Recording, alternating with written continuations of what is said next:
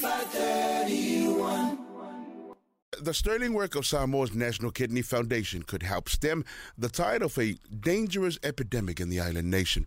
The University of Otago research has shown chronic kidney disease, or CKD as it is known, is recognized as Samoa's fourth major cause of death, placing a heavy burden on the Samoan people and its health budget. The National Kidney Foundation of Samoa, NKFS, has provided a largely government funded uh, hemodialysis service in the country since 2005, but demand for treatment has risen rapidly in recent years. That research published this month in Lancet Regional Health, has seen University of Otago Pacific Research Fellow Dr. Malama Tafunai study the data collected from the NKFS since its inception. Dr. Tafunai is an Otago trained GP who usually resides in Samoa but is currently based in Dunedin, completing a PhD under the supervision of Professor Rob Walker and Associate Professor Lafionga Yafamwina Fa'afetai Sopoaga with the Department of Medicine and the Center for Pacific Health. Dr. Malama Tafunai, along with Leituala, Dr. Ben Matalavea, Clinical Director and Medical Officer at the National Kidney Foundation of Samoa, joins us now on Pacific Breakfast for more. Matala fatu sunga Leituala, lingatalea Dr. Malama. Ya batala patoi taulili mane. Tato por kalamel ni taya fo.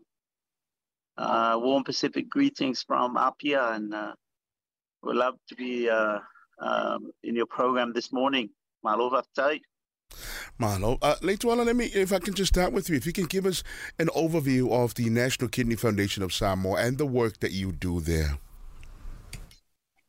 Yeah, thank you, Joey Elias. Uh, we all know it started, uh, uh, the government set it up in the year 2005 under a act of parliament.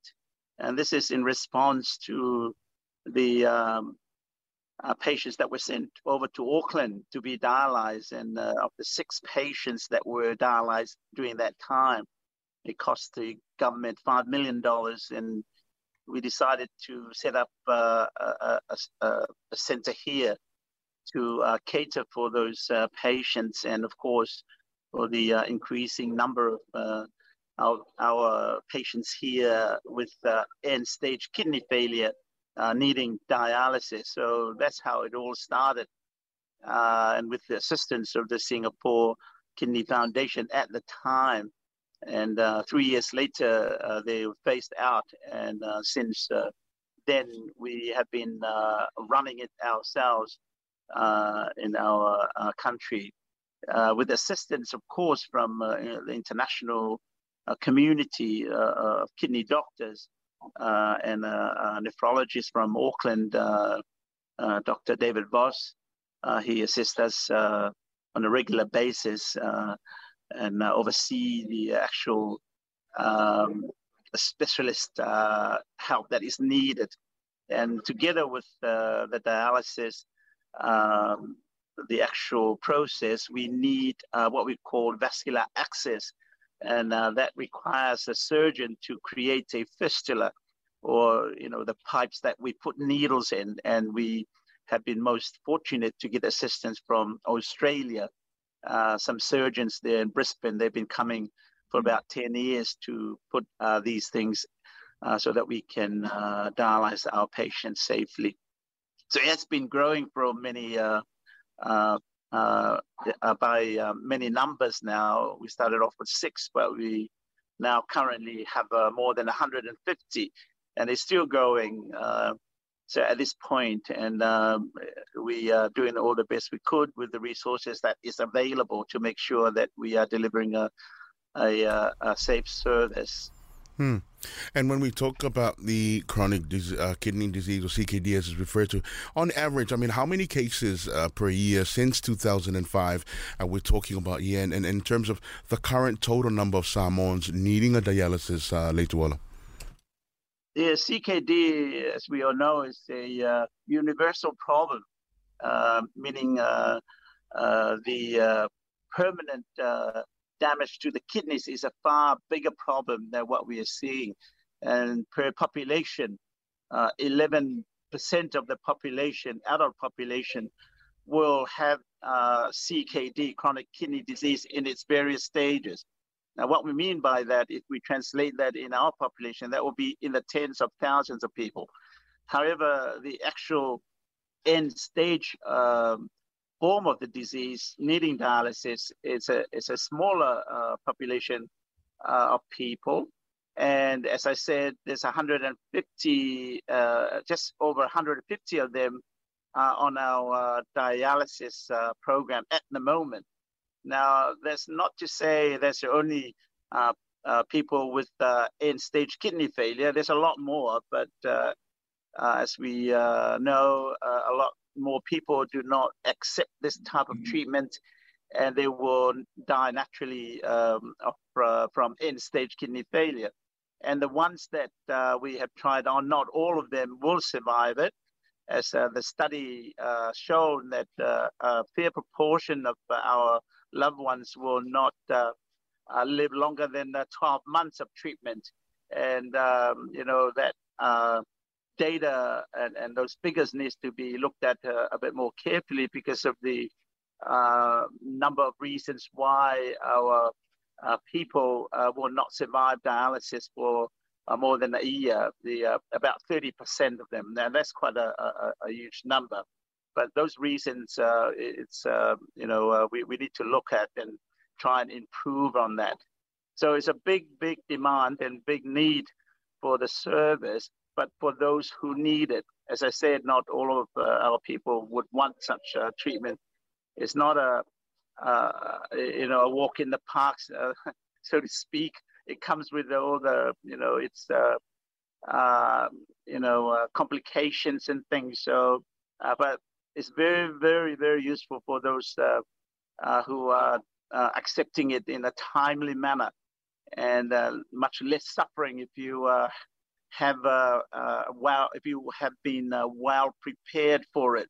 What I mean is, is a lot of education to go around preparing yourself for dialysis is not a treatment that you just go there and lie down on the bed and let other people do it for you. It's more like uh, something that you should be actively uh, participate in it in all uh, with, all of its uh, uh, recommendations, you know, especially around the diet and the amount of fluid that you should take during the, the day and, uh, uh, you know, controlling your blood pressure and taking your medications and, and all the rest of it is, is quite a complex sort of a, a treatment regime. Hmm. Uh, Dr. Malava, if I can just bring you in, um, can we talk about the the partnership with the uh, National Kidney Foundation of Samoa? Can you tell us how that came about, Faman uh, could I ask you to to clarify which partnership? If you if you mean um, my relationship with the National Kidney Foundation, um, I actually used to be the clinical director um, there as well. Um, and so what, what I've done is is taken time off from there, and, and Leituala's moved into that position to actually invest in research uh, because of the, the trends and patterns we saw in our clinical work while working there in Samoa. Hmm. So, with uh, the, the, the studies that you currently, um, you know, the main takeaways uh, from the, the data that you gathered from the NK, uh, from the National Kidney Foundation of Samoa, uh, for someone that are looking at that data and looking at ways to sort of help support uh, the current uh, condition as was shared by Leituala, what would be their main takeaways uh, from that data collected? Sure. Um, so really, there's, there's a lot of things we've learned just from this this preliminary study. This, this is actually a, a small part of the bigger study that we're actually doing um, uh, for National Kidney Foundation, and and I, I can just out of the the the the many learning uh, things we, we got out of this study, the two main things I think were uh, the fact that um, two thirds of our people starting dialysis uh, uh have developed end stage kidney disease secondary to diabetes. And, and this is really important because diabetes is, is preventable. So, really, two thirds of the, the hemodialysis that we're um, delivering in Samoa is preventable. So we could do something about that. And so that's that's probably take home message number one for us. Uh, take home number two would, would be the survival of our patients on hemodialysis. Only 33% um, of our Samoans um, who go on dialysis in Samoa survive 12 months compared to Pacific peoples here that start dialysis. It's it's 10, only 10% compared to the two thirds or 33% in Samoa. And so we want to try and understand why aren't our people surviving longer? And so we, we need to, like uh, said, look closely at, um, I guess, when we're starting dialysis, what we're doing in those initial stages, um, how we're engaging with our our people to, to ha- have them as um, active participants in this process. In terms of our people listening in, that maybe, uh, you know, we, we hear uh, kidney conditions around for a long time, but a lot of us, like diabetes, we still have a lot to learn in terms of the causes. Uh, what would be, you know, in, in, layman terms for those of us that are not in, not in the uh, medical profession, what are some of the causes that contribute to um, to build up kidney conditions within the body? Yes, so, so I think that the big things that we're seeing are, are, these preventable causes, and and it's the these risk factors of diabetes and high blood pressure, and and these tie back down to our diets and our lifestyles. Really, really basic, and and so um, one of the things that we want to try and understand is is this disconnect that we have between you know the way we eat, the way we're living, and then the development of these diseases. So, um, in, in a nutshell, it would be looking at um, our lifestyles and our diets and and how we can, um, I guess, engage a bit um, healthier uh, in that space. Um, Leituala, if I can just ask you this, um, you know, at the end of the day, you, you spoke about Samoa how um, the treatment is available, but uh, our people sometimes tend to just um, see the pain as part of the. It's like the timing for them to, you know, to now sort of be done with life and kind of move on as it is. What would be your uh, hope in terms of our people awareness of these facilities that are available in Samoa and the percentage of them to want to choose to go through the dialysis system? And make use of these resources that are now uh, within the capacity of your service and, and the doctors in Samoa? Thanks, Lily. It's a, a real uh, um, sort of privilege to uh, be able to work uh, with our people, trying to explain concepts and uh, um, diseases that is quite foreign uh, to us. as you know, the point of contact with the health system in Samoa, probably uh, with most Pacific Islands, is uh, when you go and uh, see a uh, doctor at the hospital. And uh, in Apia, we can also see a private doctor. With the health system, uh, what I mean by that is government design systems that the public can seek help from a professional health uh, provider. But before we get to that point, Samoans really uh, see that person um, uh, further down the line.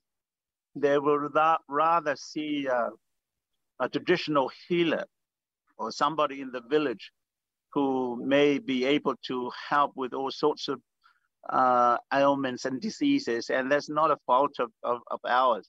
That's our belief for, for hundreds of years. It's uh, to do with uh, our traditions and our cultures and how we believe disease uh, processes. Now, it may have worked. It may have worked with uh, the one the diseases back in the day. You know, um, they they uh, we did not have uh, diabetes and high blood pressure back in the day.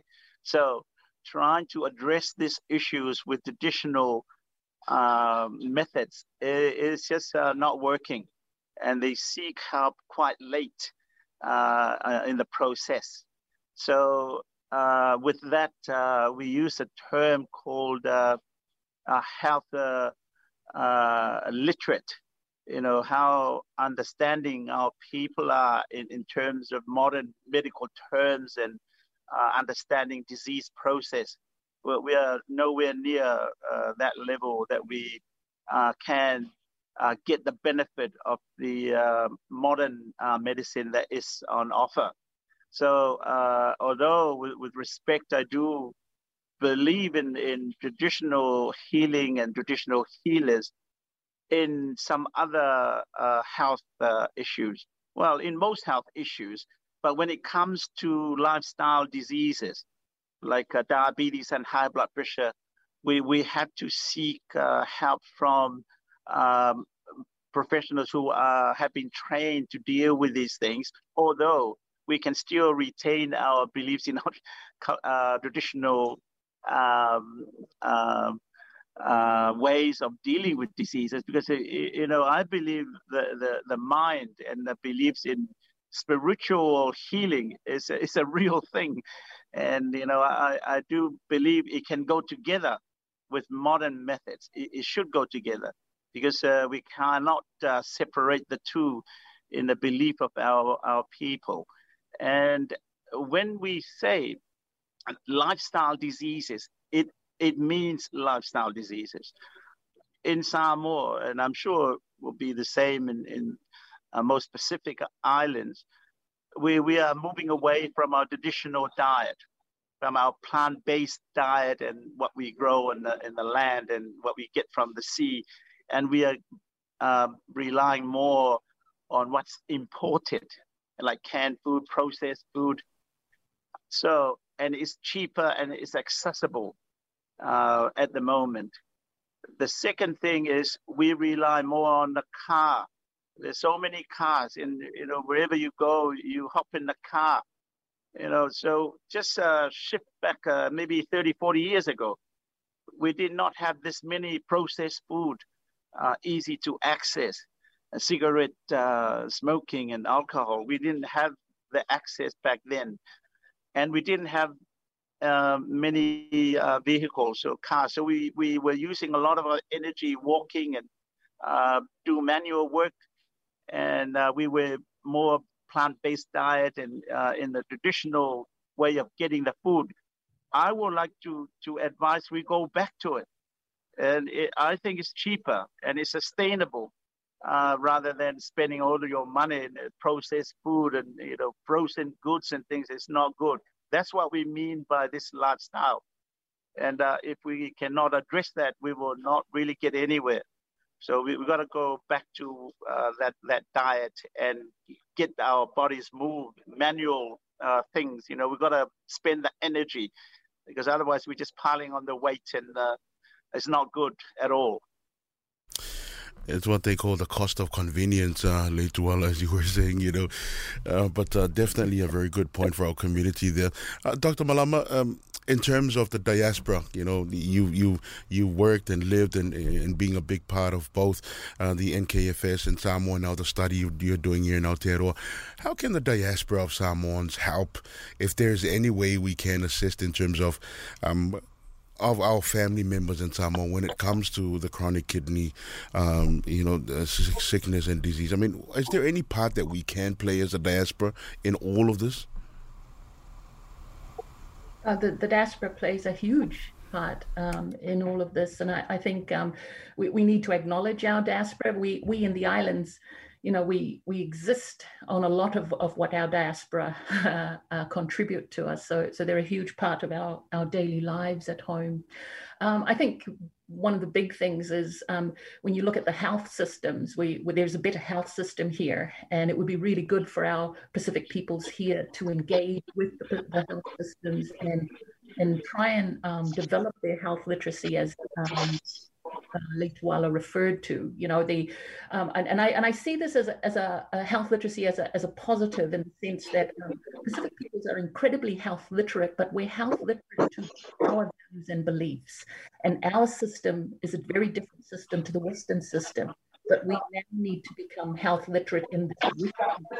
So our diaspora here, by engaging more with the the, the health system and learning more that we understand these diseases and then we're we're probably the best teachers to go back and, and share it to our communities at home to have them understand it because it's it's still a little bit more difficult when you're actually living in the traditions of, of, our values and beliefs at home so yeah I, I, would just like to see more sharing more sharing and caring aren't we supposed to be kinder Yeah, we are. And the fact that we are now time poor in an island is amazing on its own. Uh, Dr. Malama Tafunai and late to Dr. Ben Matalavea, for your time this morning. And good day to you both. Thank you. Really. Manu mia ngalwe ngal ne aso. Afta fa pena fo. Ya mo manu mia lo faiva ya. Mo se manu mia lta tawa tunu ma tato tanga tina atunu ya. Aso ifo ya. Aso ifo ya.